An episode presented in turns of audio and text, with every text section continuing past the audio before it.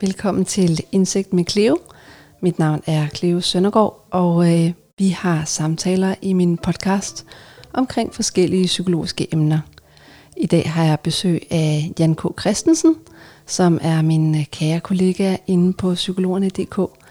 Og vi vil sidde og snakke om krise og skilsmisse, hvordan man løser det, hvordan man arbejder på det, og du vil blive klogere, hvilke mønstre, som vi møder, når man er i det her svære parforhold. Men Jan, vil du starte med at fortælle øh, lidt om dig selv, og øh, hvordan du endte ud med at være interesseret i det her emne? Ja, det vil jeg gerne. Tak, Cleo. Så jeg hedder Jan K. Christensen, og jeg er psykolog, og har indtaget gennem mit professionelle arbejdsliv hele tiden haft fokus på relationer på en eller anden måde. Øh, og relationer er på en eller anden måde det, der sådan har, har, har trukket en rød tråd gennem mit arbejdsliv, øh, hvor at jeg også i, øh, i forskellige sammenhænge har arbejdet med børn og forældre og parforhold på forskellige lederkanter, både øh, i, i, i kommunalt regi, men også i, øh, på Center for Familieudvikling, hvor jeg har arbejdet meget med, med, med skilte og parforhold. Så jeg har sådan ligesom været hele, kan man sige, igennem øh, de felter af, af, af professionelle arenaer, hvor, at, hvor det har været centralt. Og så har jeg øh, kondenseret den erfaring, jeg har haft i, at, i min bog, der hedder Bliv skilt uden at gå i stykker, som, som på en eller anden måde sammenfatter meget af den erfaring, jeg har haft i mødet med mange øh, par, Øh, nogen, der er blevet sammen, nogen, der er gået fra hinanden. I min bog Bliv skilt uden at gå i stykker, så, øh, så det er ligesom sådan en meget kort præsentation af mig her. Mm. Fedt, tak skal du have. Øhm, jeg tænkte på, kan du fortælle noget om, hvorfor det er så vigtigt at starte tidligt i parterapi i forhold til min egen erfaring er i hvert fald, at øh, mange par de kommer, når toilettet virkelig brænder på. Mm. Altså når de er lige på grænsen til skilsmisse, og, øh, og, og det er derhen, hvor at øh, meget af det handler om konfliktløsning. Øhm, og jeg ser, at det vil være det vil være nemmere at arbejde med, hvis de startede tidligere, hvis de kom en erkendelse om, at de har brug for hjælp tidligere. Men, men hvad tænker du om det, det her med den tidlige indsats, der er så vigtig? Det tror jeg er rigtig vigtigt. Øh, man kan jo se på forskningen, at fra et problem opstår i et parforhold, til man søger hjælp, så går der ofte 6-7 år, før man reelt er kommet det sted hen, at man, øh, at man er så presset, at man kan se, at man er nødt til at få noget hjælp udefra. Øh, så på den måde er det en, øh, en rigtig god idé at, at lave en tidlig forebyggende indsats, også hvis man har mulighed for det, eller hvis man har øje for det. Øh, så, så det tænker jeg er en, øh, en, en, en rigtig god idé. Og det ved jeg også på Center for Familieudvikling, der har man jo udviklet et, et, et tilbud, der også hedder Parcheck, hvor man indtaget øh, kan øh, sætte sit parforhold til tjekket en, en gang om året for at se, hvor man er henne, så man ligesom kan få rettet op, hvis man er på vej ud af et uheldigt spor. Mm. Og så tænkte jeg lidt på det her med, øh, med kriser i parforholdet. Kan du se nogle mønstre eller processer, som mange par øh, gør, eller som går igen?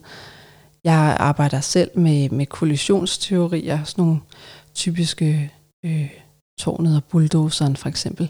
Men, øh, men hvilke sådan, mønstre arbejder du med, hvis du sådan, skal beskrive det? Altså, Lad os forestille os, at øh, du står for en tavle, og du skulle tegne et, et klassisk mønster for et par lige nu. Hvad vil du så tegne? Nå, men jeg tror indsat, at, at, at det, jeg vil tage udgangspunkt i, det er, at, øh, at vi som par ofte finder øh, sammen med nogen, som ikke ligner os så meget. Og at, øh, at vi faktisk, øh, noget af det, vi er allermest fascineret af i starten af et parforhold, det er ofte noget af det, som vi på en eller anden mærkelig måde kommer også til at, at, at skubbe os fra hinanden.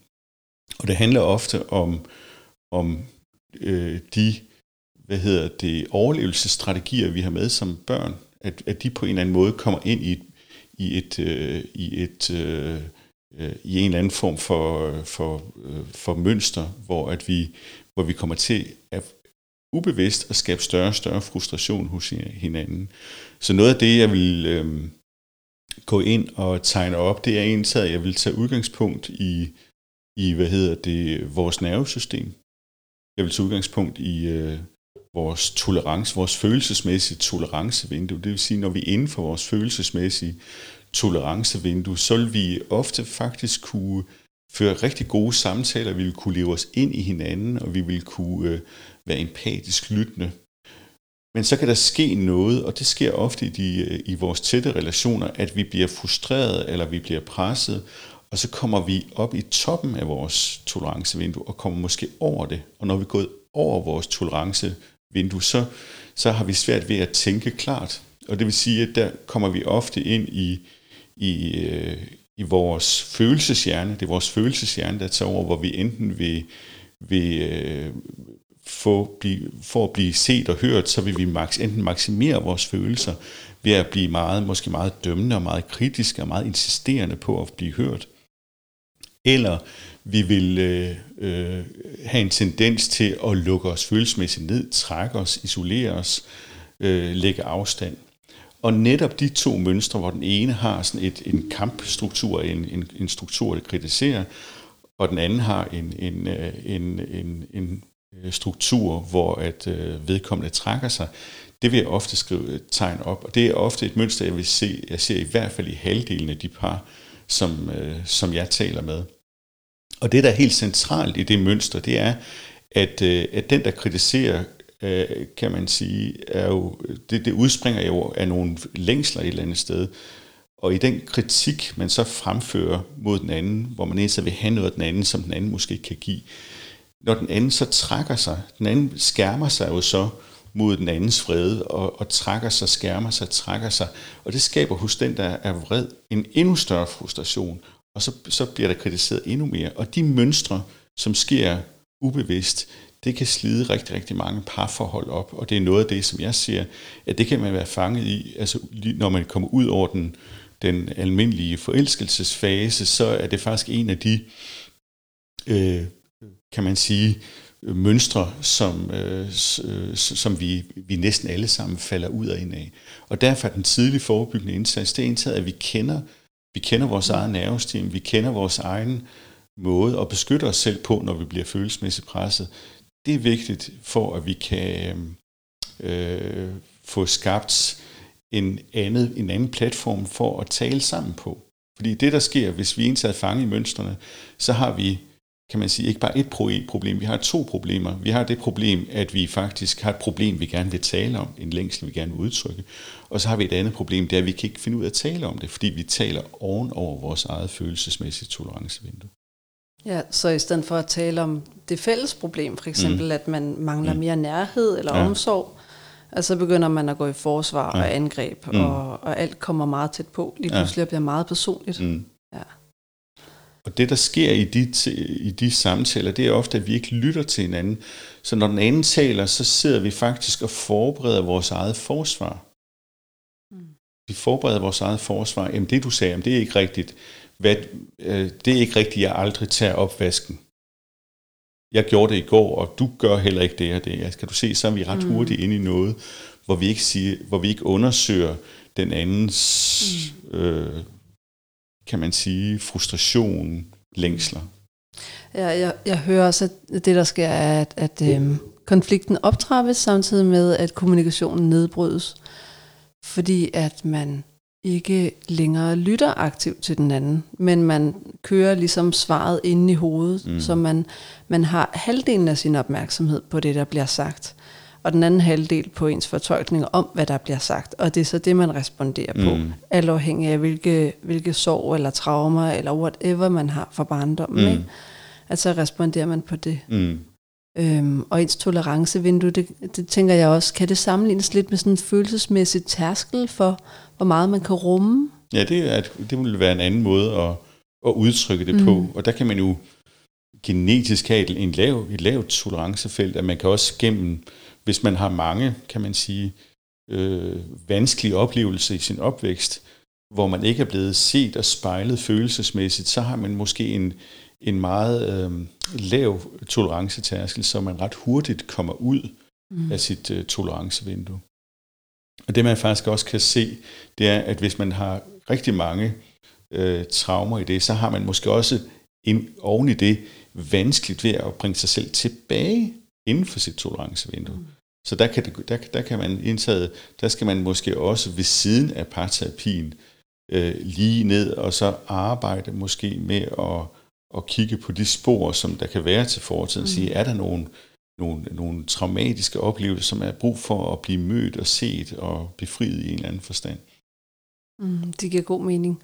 Min erfaring er også, at, øh, at dem, der har rigtig meget vrede i sig, har sværere ved at regulere følelser, end dem, der oplever meget sorg eller bliver meget mm. bange, mm. fordi at, at, at sorg og tristhed, den følelse udslukker sig selv ret mm. nemt. Altså der går noget tid, og, og vi græder nogle tårer, vi renser hjertet, men hvis vi først kører os op med vrede og fodrer den endnu mere, jamen, så udslukkes den ikke, så bliver den bare værre og værre, mm. værre. Så der må vi lære nogle nye strategier. Mm.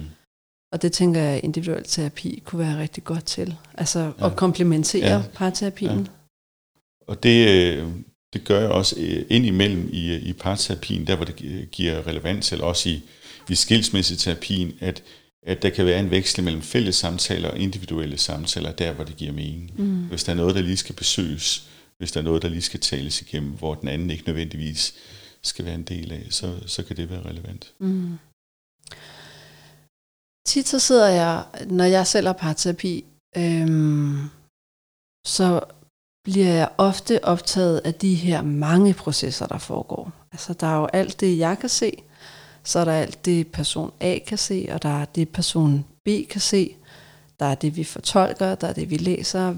Vores perception eller vores opmærksomhed er på mange niveauer. Kan du give nogle eksempler på øhm, de her mønstre, som opstår, øhm, for eksempel når du har parterapi, og du så tænker, wow, jeg kan virkelig godt se det fra hendes perspektiv. Mm. Jeg kan virkelig godt se det fra hans perspektiv. Mm. Og jeg kan også godt se det fra mit eget perspektiv. Øhm, men også de her situationer, hvor at hvis vi tager fortolkningerne som sandheder, mm. så ser det jo rigtig grimt ud. Men hvis vi kigger igennem de positive intentioner, så ser det helt anderledes ud. Mm. Det jeg egentlig bare gerne vil spørge dig om, det er, hvordan du navigerer i parterapien gennem de her forskellige opmærksomheder. Altså jeg tænker, at, øh, at, det, at, at det, er, det er en udfordring. Altså parterapi kræver, at, at, du, øh, at du virkelig øh, også er et sted med dig selv, hvor at du, øh, du har ro på dit eget nervesystem. Fordi hvis at, at du bliver fanget i, og bliver lige pludselig bliver part, det er faktisk det, der udfordrer, hvis du bliver part hos en af dem, øh, så mister du, øh, kan man sige, alliancen. Du skal have alliance med begge, begge du taler med i det. Og derfor øh, går jeg sjældent ind så meget ind i, øh, i, i indholdet. Jeg går ind mere i øh, mønstret og i følelserne og siger, og, jeg, og hvor jeg inviterer øh, i nogle øvelser til, at, øh, at den ene har en, en opgave, hvor at den, øh, og det går på skift, hvor den ene fortæller om en vanskelig situation, og den anden spejler, validerer følelsesmæssigt. Og så beder jeg øh, den, øh, som, øh, som øh, fortæller historien om, hvad det er, der sker kropsligt, følelsesmæssigt, når den anden spejler. Mm øh, for at blive opmærksom på, hvilken effekt har det reelt at blive set og mødt. Og det er jo ofte det, vi alle sammen har øh, i større eller mindre grad fået for lidt af i vores barndom, øh, når vi har været frustreret. Altså det at blive set og spejlet og forstået. Og når vi finder ud af, at vi faktisk en sad hjælper den anden ned i, i det følelsesmæssige tolerancevindue, når vi validerer og spejler følelsesmæssigt, så skaber det en, øh, en anden blødhed i relationen. Og det, der er issueet, eller det, der emnet, de taler om, bliver mindre vigtigt lige pludselig, er min oplevelse. Ja, det er også min oplevelse. Mm. Lige så snart de uh, har fået evnen til at spejle og se det ovenfra og har det fulde overblik, så bliver fokus meget mere på, på deres fælles projekt og deres fælles hensigter, de kærlige hensigter, der mm. ligger bag. Øhm, men jeg oplever også, at de kan være mere ærlige og tale om de ting, der er svære, fordi de nu har lært det her nye sprog. Mm. Så de kan faktisk tillade sig selv at udtrykke deres behov, mm. eller udtrykke deres grænser. Mm. Fordi de kan pludselig skille mellem, hvad er relevant for samtalen lige nu, og hvad er irrelevant, hvad er skadeligt, og hvad er gavnligt, hvordan får jeg min partner til at lytte til mig. Mm. Så på en eller anden måde synes jeg også, at i, i parterapien er med til at bidrage til en form for oversættelse, mm. Og med til at flytte fokus fra at øh, prøve at vinde psykologen over og få ret, til pludselig at være et team, som arbejder mm. sammen. Og det synes jeg er meget smukt ja. at se på. Så det, jeg tænker, det er ret relevant, hvis man går og overvejer at starte parterapi, øh, hvis man er bange for, at øh, psykologen vil lave en alliance med, med den anden, og øh, at man ikke vil få ret, eller man vil tabe ansigt og være til grin. Så er det vigtigt for mig at sige, at parterapeutens vigtigste og mest ydmyge rolle er at være neutral.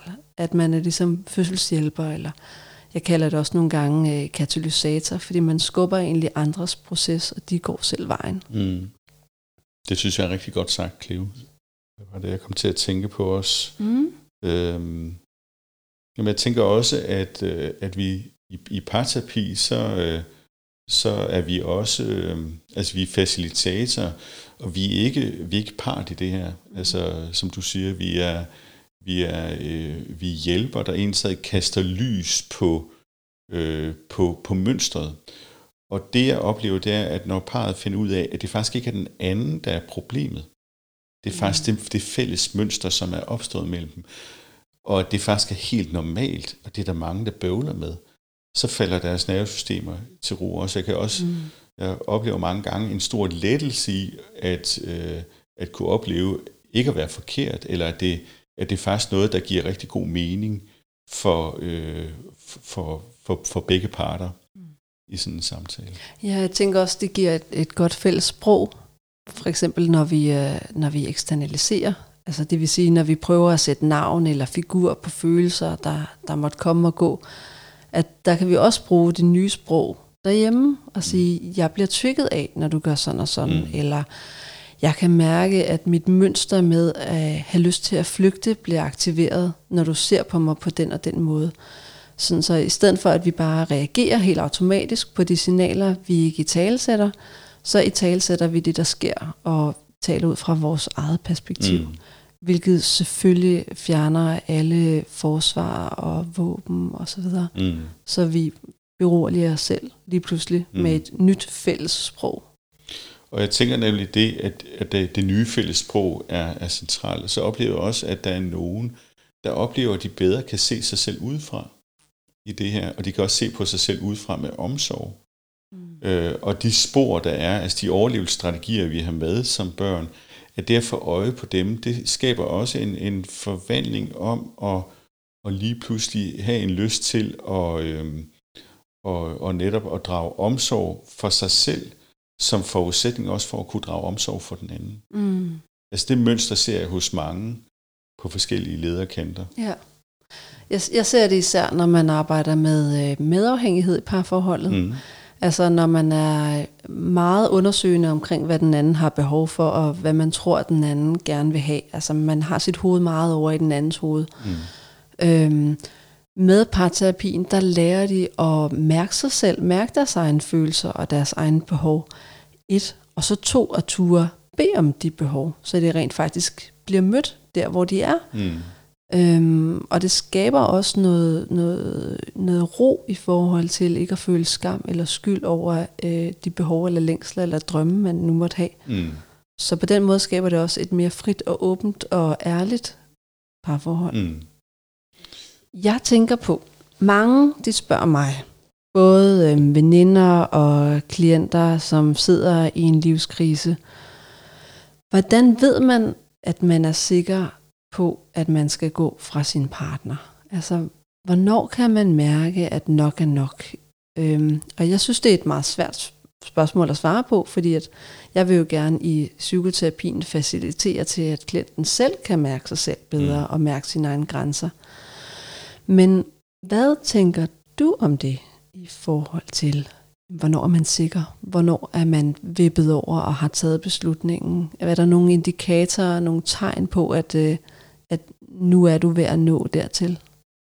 Jeg tror, altså det er et meget kompliceret spørgsmål, og, og det, det, men jeg får lyst til at sige, jeg tror, at der er noget, jeg, jeg, jeg tror, folk kan have det meget forskelligt på det, men jeg ser også der, hvor der for eksempel er, øh, er, er parforhold, som er, hvor de er meget giftige for hinanden.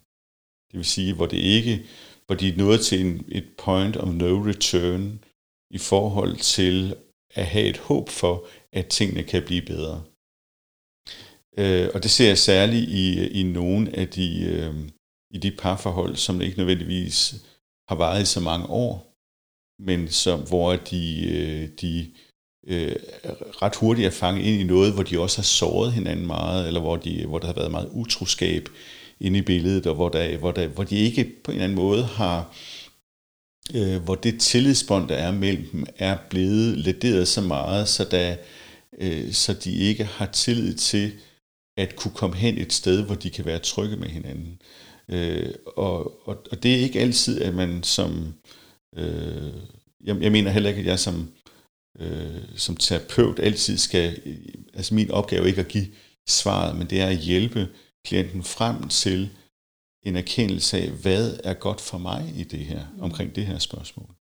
Så det tænker det er, det er, det er sådan et facet af, af hvad hedder det, øh, dilemmaen, hvornår er nok nok. Mm. Og så er der et andet øh, dilemma, det er de længerevarende parforhold, hvor jeg ser, at mange af dem, de kommer i sådan en midtlivskrise, hvor de går fra det, jeg vil kalde fra et A-forhold.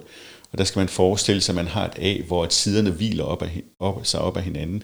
At de ens igennem en, øh, et, et, et, øh, et langt liv, og måske har de børn, og på forskellige lederkanter, mm. er været ind i hinandens liv, også har, har tålt noget af det mønster for længe. Ja, fordi de har haft den commitment, der de har bandt den sammen, de og det hus og så videre. Det hus, og, men også psykologisk, de er indtaget, altså de, de, øh, øh, de overlevelsesstrategier, vi har med, er jo også noget, som, som er indlejret i vores egen model for at være familie fra de opvækstvilkår, vi har haft.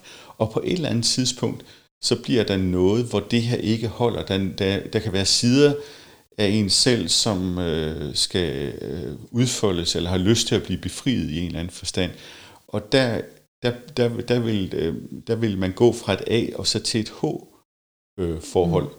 Og med det der, der vil der ofte opstå en større grad af differentiering. Det vil sige, at man i det lange, eller i det, i det sådan mere umodne forhold, der har man sådan været lidt i en form for symbiose, eller vokset sammen mm. på forskellige lederkanter. Og så i det, i, i det mere modne parforhold, H-forholdet, der skal man igennem en differentieringsproces, hvor man også bliver nødt til at eje sin egen lykke mm. i en mm. eller anden forstand. Man bliver nødt til at sige, okay, der er noget, jeg kan hente for dig, der er noget, jeg ikke nødvendigvis kan hente for dig. Og derfor bliver jeg nødt til at stille mig selv spørgsmålet, om jeg i den her krise vil i, om vi skal være sammen, eller vi ikke skal være sammen. Og i den forstand, der, der, der tænker jeg, at øh, der er, øh, der er det her billede fra at gå til et A til et H-forhold også et udtryk for den krise, hvor at, øh, hvor at man, øh, hvor man en sad i den her differentieringsproces mellem, hvad er mig i det her, hvordan ejer min egen sår i min egen liv, opvækst, og jeg, og jeg ikke nødvendigvis kan få det fra den anden. Øh, hvordan, kan, hvordan kan vi øh, være i den proces, hvor at der er noget, der bliver lige pludselig meget sårbart og meget angstfyldt? Mm. Så hvordan finder vi ud af at være sammen og dele et liv sammen, når vi egentlig er hver vores lille ja. stolpe med en bro imellem, ligesom ja. hovedet er, ikke? Ja, et eller andet sted. Ja. Og, og, og på mange måder kan man jo sige også, at parforholdet, det er noget af det mest besværlige, man overhovedet kan være i. Altså, mm. hvor er det besværligt? Øh, og samtidig med, så er det en, en rigtig god arena til at mm. udvikle sig på. Altså at lære sig selv bedre at kende, fordi man hele tiden bliver spejlet i meget nært relationelt omkring et andet menneske. Mm. Og, og det fortæller så meget omkring en selv, hvordan man, hvad man tåler i parforholdet, og hvad man ens havde, har af mønstre, øh, øh, som også, øh, hvor man måske tåler for meget, eller tåler for lidt. Mm. Ja, det er en løbende udvikling i kommunikation og følelsesregulering og følelseskommunikation, mm. når man er i et parforhold. Og det er jo ikke sikkert, at man har dem med fra, fra barndom, at de skal trænes op fra bunden. Mm. Jeg har tænkt på noget andet. Det er øhm, det her med, når en part, lad os sige, at A vælger at øh, gå fra B. A har simpelthen fået nok og har gået i lang tid med, med tankerne alene, og har nu taget beslutningen, at A kan ikke mere. Så ser jeg ofte, at der er tale om et forskudt brud, hvilket jo giver mening, fordi det kommer fuldstændig bag på B. Hvilke reaktionsmønstre ser du ofte øh, forekommer, når der sker sådan et brud, hvor det er en part, der træffer valget? Og hvad er det, de øh, som par og i skilsmisseterapi og i livet skal arbejde med at have fokus på? Jamen altså, der er ingen tvivl om, at, at, at det øh, et brud, og det er jo to tredjedel af alle brud, at det er netop sådan en, en asynkron proces, hvor at der er en, der har valgt det, og der er en, der ikke har valgt det. Og, og netop den, øh, netop den, øh, den forskel gør, at, at man kan være meget forskellige steder i den brudproces. Altså den, der vælger at gå, har ofte, måske op til to år, øh, forberedt sig på, at øh, øh, på en eller anden måde er begyndt at afelske, kan man sige, den anden. Øh, har mistet håb for, at, at de længsler behov, vedkommende havde, kan blive mødt af B. Mm. Øh, og, og, når, og så sker der ofte det, at når, når man nærmer sig den beslutning med endelig at sige, nu, nu, nu vælger jeg at gå, så fornemmer den anden det ofte, og så, så mm. vil vedkommende lige pludselig gå i parterapi, mm. eller vil lige pludselig af andre ting, og kan mærke, at, der er, at, at, man, at, at, at vedkommende er begyndt at, at, at, at få en fornemmelse af, at der er et brud undervejs i det her. Og når bruddet så endelig sker, så, er det, øh, så skaber det hos den, der har taget valget, faktisk en lettelse. Der er, der er noget, som har, har øh, som, som, øh, som den her person har gået med længe, og nu, nu er det ude i verden, og nu, nu slapper nervesystemet af. Men den, der, der så bliver forladt, det er der, hvor arbejdet består. Så der opstår en, en, en voldsom stress. Mm. Og på, på mange måder, jeg kan huske en, jeg havde øh, i terapi, sagde, men altså det her, det, vi er jo ikke vant til i vores kultur, at, der er faktisk, at vi ikke er i kontrol. Og jeg oplevede et kæmpe kontroltab. Og det vil sige lige pludselig, så, som havde indflydelse på min økonomi, hvor jeg skulle bo, hvor meget jeg så mine børn. Og på en eller anden måde, så, øh, så var det bare en kæmpe frustration, og jeg var så ked af det og frustreret, at jeg kunne ikke være i min krop mm. omkring det her. Og det tog den her person et stykke tid for en sad at kunne, kunne nå sin accept af, at rent faktisk så, så var, var, var hans partner gået fra ham. Mm. Det kan jeg også godt genkende i forhold til øhm, de klienter, jeg møder. Nu vil jeg ikke øh, generalisere og danne et ens billede, men, men min oplevelse er lidt, at det starter i et chok. Der går lige et par dage før, at de fatter, at, at det faktisk er virkelighed, før det går op for dem. Og så går det over og bliver til dyb sorg, at man går i affekt, og man, man græder, og man reagerer. Og så lige så stille går det mere og mere over i vrede og bitterhed. At man, man får sådan lyst til at straffe den anden, eller fantasier om, hvordan man kan ødelægge livet lidt for den anden, og så svinger man så over sådan i løbet af dagen måske, og bliver ked af det igen, bliver stille, og så bliver man vred igen, og sådan svinger man frem og tilbage, men med længere og længere mellemrum selvfølgelig efterhånden, som tiden går. Og til sidst på et eller andet tidspunkt er der, er der kommet den ro, der skal til for at mm. acceptere tingenes tilstand. Men det er meget spændende at se de her forskellige faser, som jo aldrig er lineære, som, som mm. svinger ligesom som, et pendul. Ja, som svinger. Og det er jo også, øh, det, er også det, jeg ser, at der er ikke, der er alligevel nogle fællestræk, men der er ikke noget, der er ens, mm. ens i det her. Øh, og det her med, øh, med de asynkrone processer, som jo øh, sker hos, hos to tredjedel af alle par, der går fra hinanden. Det er det, jeg ser. Jeg ser også den her, den her vrede, den her afmagt øh, hos den, der er blevet forladt. Øh, men også øh, hos den, der er ensat forlader, kan også lige pludselig have en, en periode, hvor at når, når, at, når et vedkommende ser, at den anden faktisk er igennem det, at der lige pludselig bliver en, en øh, måske kommer i tvivl om, altså de her forestillinger om, at når nu går vi fra hinanden, så bliver alt meget lettere. Mm. Og så bliver det ikke lige pludselig meget lettere. Så bliver der en strammere økonomi, der bliver en uge uden børnene, hvor der er en frihed, men frihed til hvad nogle gange. Lige pludselig får man også øje på, hvad er det for, hvad var det trods alt for noget, der fungerede? Man får øje på noget af det, som også var så, så der er så mange forskellige facetter af følelser i det her. Hvis der er noget, der sådan definerer en skilsmisse, så er det mange følelser. Mm. Jeg, jeg tænker også på det, som får mange til at øh, gå langsomt eller varsomt frem, når de tager beslutningen om at gå fra den anden. Det er de her drømme, vi holder fast i. Mm. Fordi tabet af en drøm giver en enorm sorg. Mm. Og jeg, jeg tænker, at det du taler om nu, der sker, det er, at den her drøm får lov til at leve lidt igen.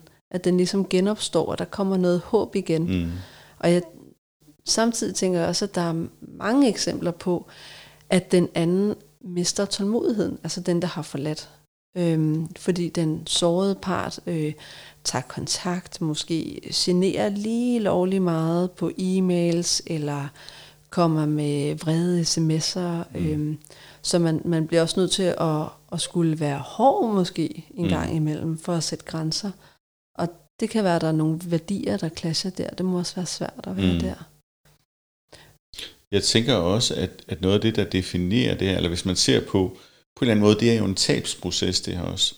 Og den forskel, der er på, hvis man taber i forhold til et dødsfald, så er det på en eller anden måde øh, mindre kompliceret, fordi der er en soveproces, der er en, man har mistet, man har holdt af, og, øh, og, øh, og det er ligesom, det har sin egen logik i det her. Men når man mm. mister i en skilsmisse, så bliver man faktisk hele tiden konfronteret med tabet, særligt hvis man har børn vil øh, øh, hente bringe eller skifte dagen med, med situationer, hvor man skal samarbejde med den anden. Mm. Og det skaber faktisk også et, øh, en ekstra udfordring i forhold til, til at få, øh, få taget hånd om sit eget nervesystem. Mm.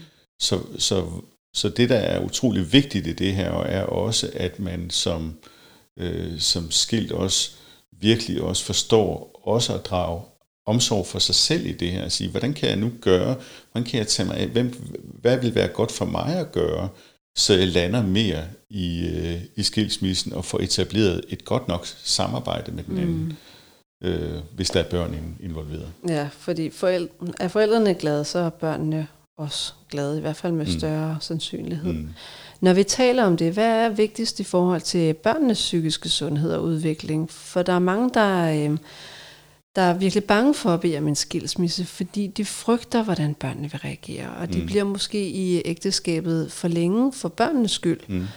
Øhm, men når vi kigger på studier og din erfaring, øhm, hvilke konsekvenser ser du, at en skilsmisse har for børnene?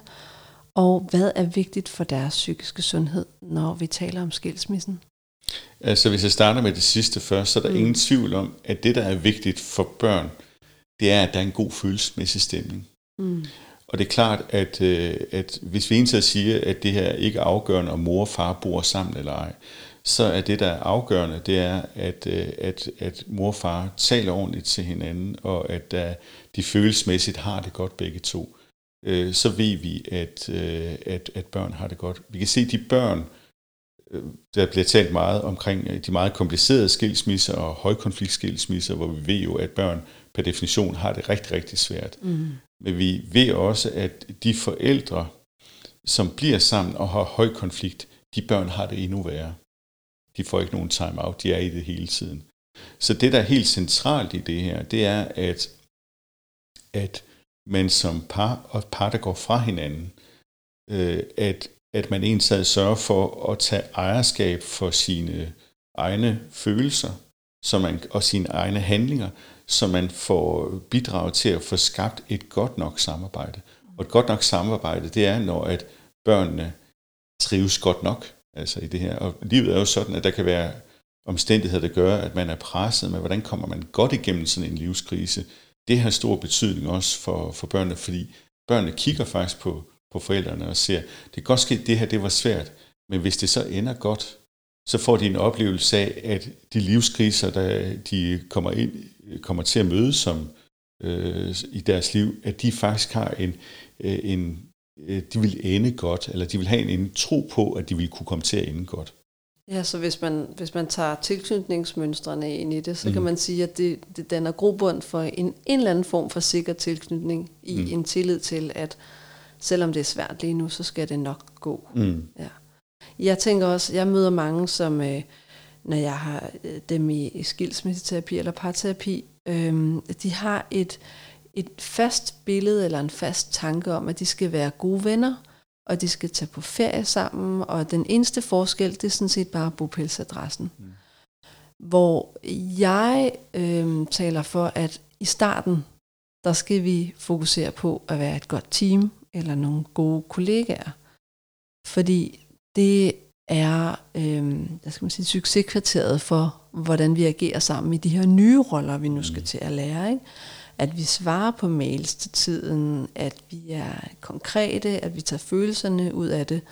Det er jo to kollegaer, men har du sådan nogle lignende metaforer, eller kan du genkende det, jeg siger? Ja, jeg kan genkende det meget, og jeg, jeg tænker, en af de øh, faldgrupper, som, øh, som man ofte falder i, det er, at man tror, at, at man en taget øh, kan bevare et godt, tæt venskab efter en skilsmisse.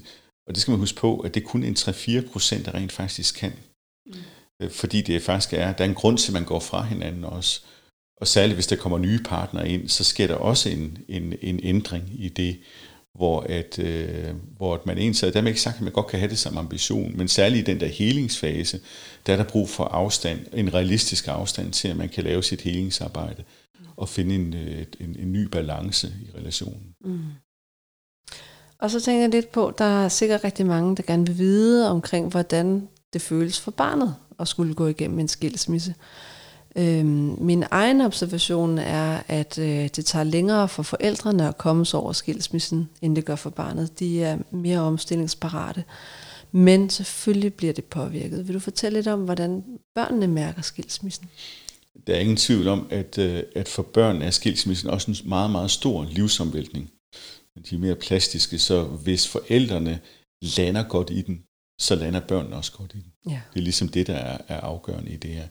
Men det er helt klart, at, at, at hvis vi ser øh, på, øh, på, på, på, på mange børn, så har de faktisk i den fase også brug for at, øh, at kunne tale med nogen andre end deres forældre ofte omkring mm. det her. En klasselærer, eller der findes nogle gode skilsmissegrupper også, hvor, at, øh, hvor, at, øh, hvor børn kan tale med, med, med andre børn omkring, hvordan det er, også selvom de måske ikke har så mange reaktioner på det, så for nogle af dem er det en meget stor støtte også om, at, at noget af det, de skal vende sig til, er jo, at de, de i den periode, indtil det er, indtil det er en integreret del af deres hverdag, at de kommer til at savne den anden forældre. Altså savn er sådan et grundvilkår, som de kommer til at dele med i en eller anden forstand. At der også er noget godt i det. Altså, det, altså der er også, hvis at forældrene har haft det svært, eller der ikke har været en god stemning, og de kan se, at det, det lander et bedre sted, så, øh, så, bliver det også, øh, så bliver der også nogle positive øh, effekter af skilsmissene for, for børnene. Noget af det, jeg kan se, som børn virkelig ikke ønsker at bidrage til, det er øh, konflikt. Mm. Det vil de gøre alt for at og, og, hvad hedder det, undgå.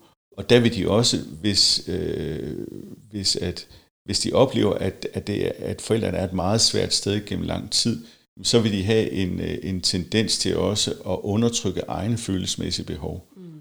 Og dermed øh, også på en eller anden måde få nogle reaktioner på, øh, på skilsmissen.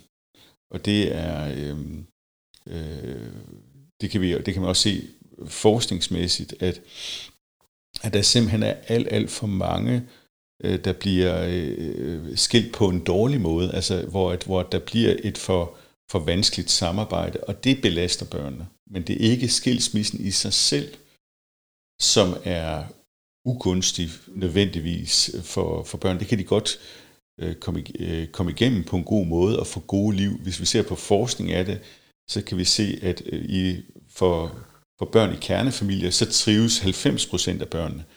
Hos, øh, hos børn, øh, øh, der vokser op i, øh, med, med to hjem, så er det 80%. Mm. Og i det, der tænker man, det vil sige, langt, langt de fleste trives jo reelt. Men det er helt klart, at, at, øh, at der, hvor der er øh, konflikter, eller der, hvor der er vanskeligt samarbejde, eller der, hvor der er øh, andre forhold på spil, øh, så bliver det en særlig belastning for, for de her børn. Så udfordringen for børnene er ikke skilsmissen i sig selv, men det er konfliktniveauet? Det er konfliktnået. Altså det, skilsmissen i sig selv er også en udfordring, men det er en udfordring, som langt, langt de fleste børn kommer rigtig fint igennem. Mm.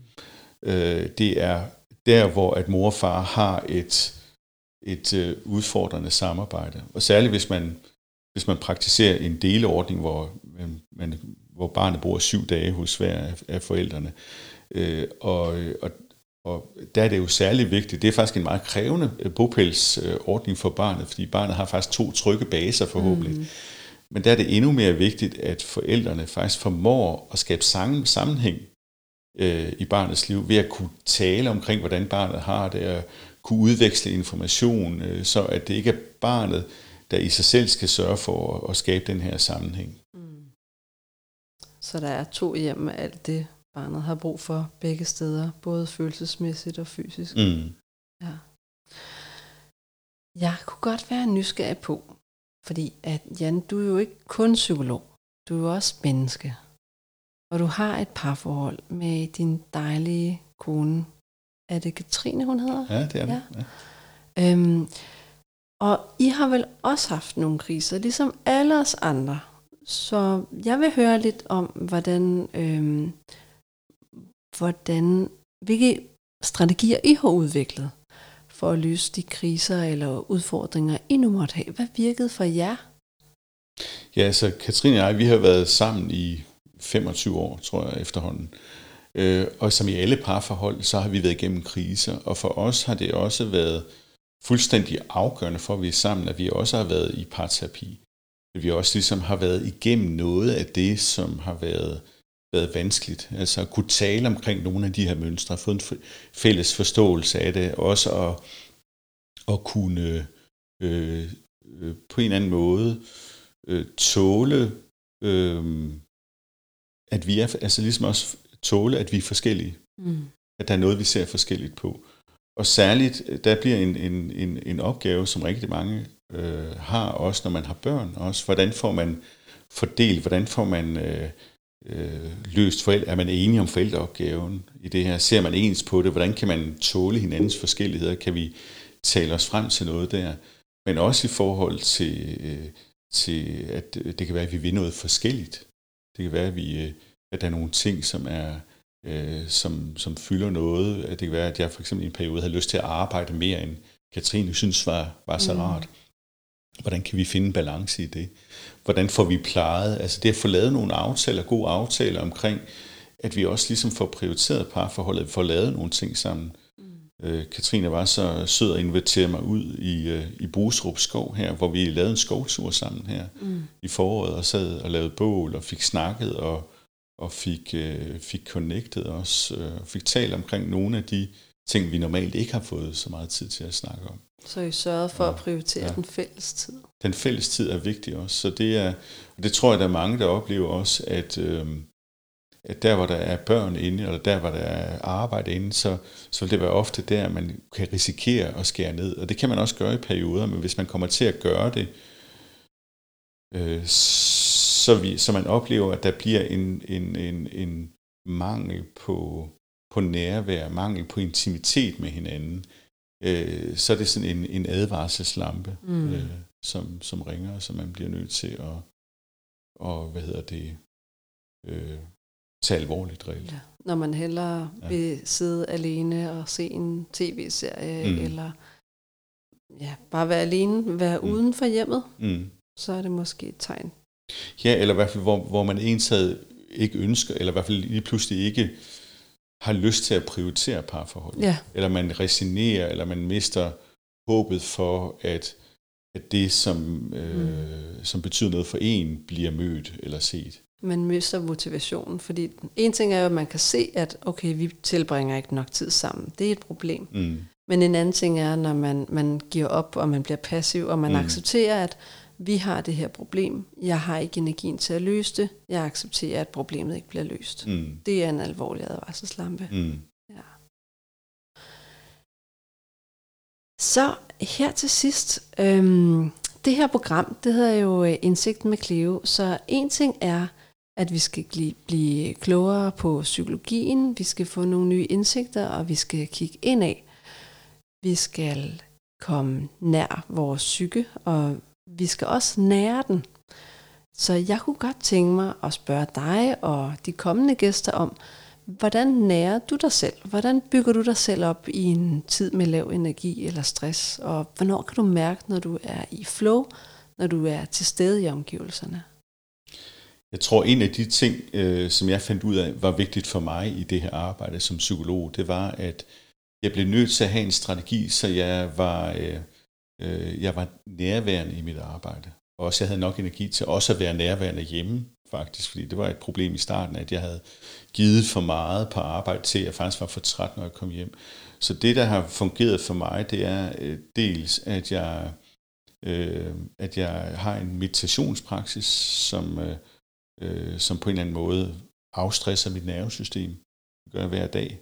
Mm. Øh, og at jeg så også holder mig i gang fysisk, altså ved at, lige nu her er det løbetræning, som, øh, som noget af det, jeg har tidligere styrketrænet også. Men jeg finder nogle måder, som på den måde øh, bygger mig op fysisk. Mm.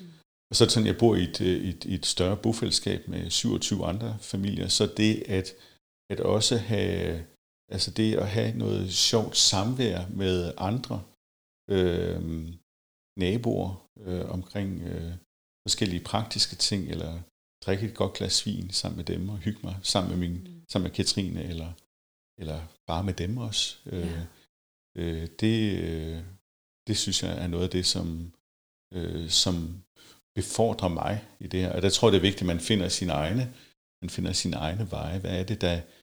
Øh, hvordan tager man dybest set, hvordan tager man ejerskab for sin egen lykke? Altså, mm. hvordan gør man sig selv glad og tilfreds, og hvordan, hvordan skaber man nogle rammer omkring det? Ja, det er jo den der gamle kliché med at tage iltmasken først, før man kan hjælpe andre. Mm. Ikke?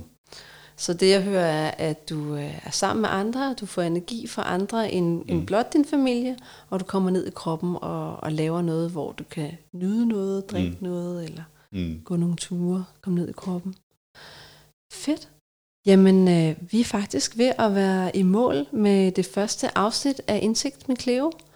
Og jeg vil bare sige tusind tak, fordi du kom. Og øhm, så vil jeg opfordre dig, kære lytter, til at øh, tage et øjeblik, måske lave en øh, liste over aktiviteter, der nærer dig, sådan så at du har noget at tage udgangspunkt i på en energiforladt, ukreativ dag. Du må også rigtig gerne tage dig noget refleksionstid, det vil sige, er der noget fra dagens afsnit? Sidder du selv med nogle overvejelser omkring skilsmisse og krise og hvad I skal gøre? Jamen så tag bare 10 minutter, sæt et stopord, øh, skriv dine tanker ned, og øh, de ting, du kan bruge her fra dagens samtale, det kan være et mindset eller en øvelse. Det er sådan set, hvad der passer dig bedst, der hvor du er. Og det er noget, jeg vil opfordre til i alle disse afsnit, fordi vi vil nemlig snakke med nogle rigtig dygtige psykologer, som vil give nogle konkrete øvelser, nogle teorier, noget mindset, nogle kommunikationsstrategier, hvad de end arbejder med hver især. Og så kan du bruge det. Skriv det ned, tag det med. Det er ganske gratis.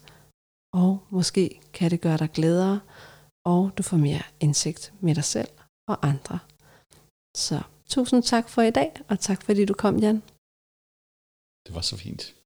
thank you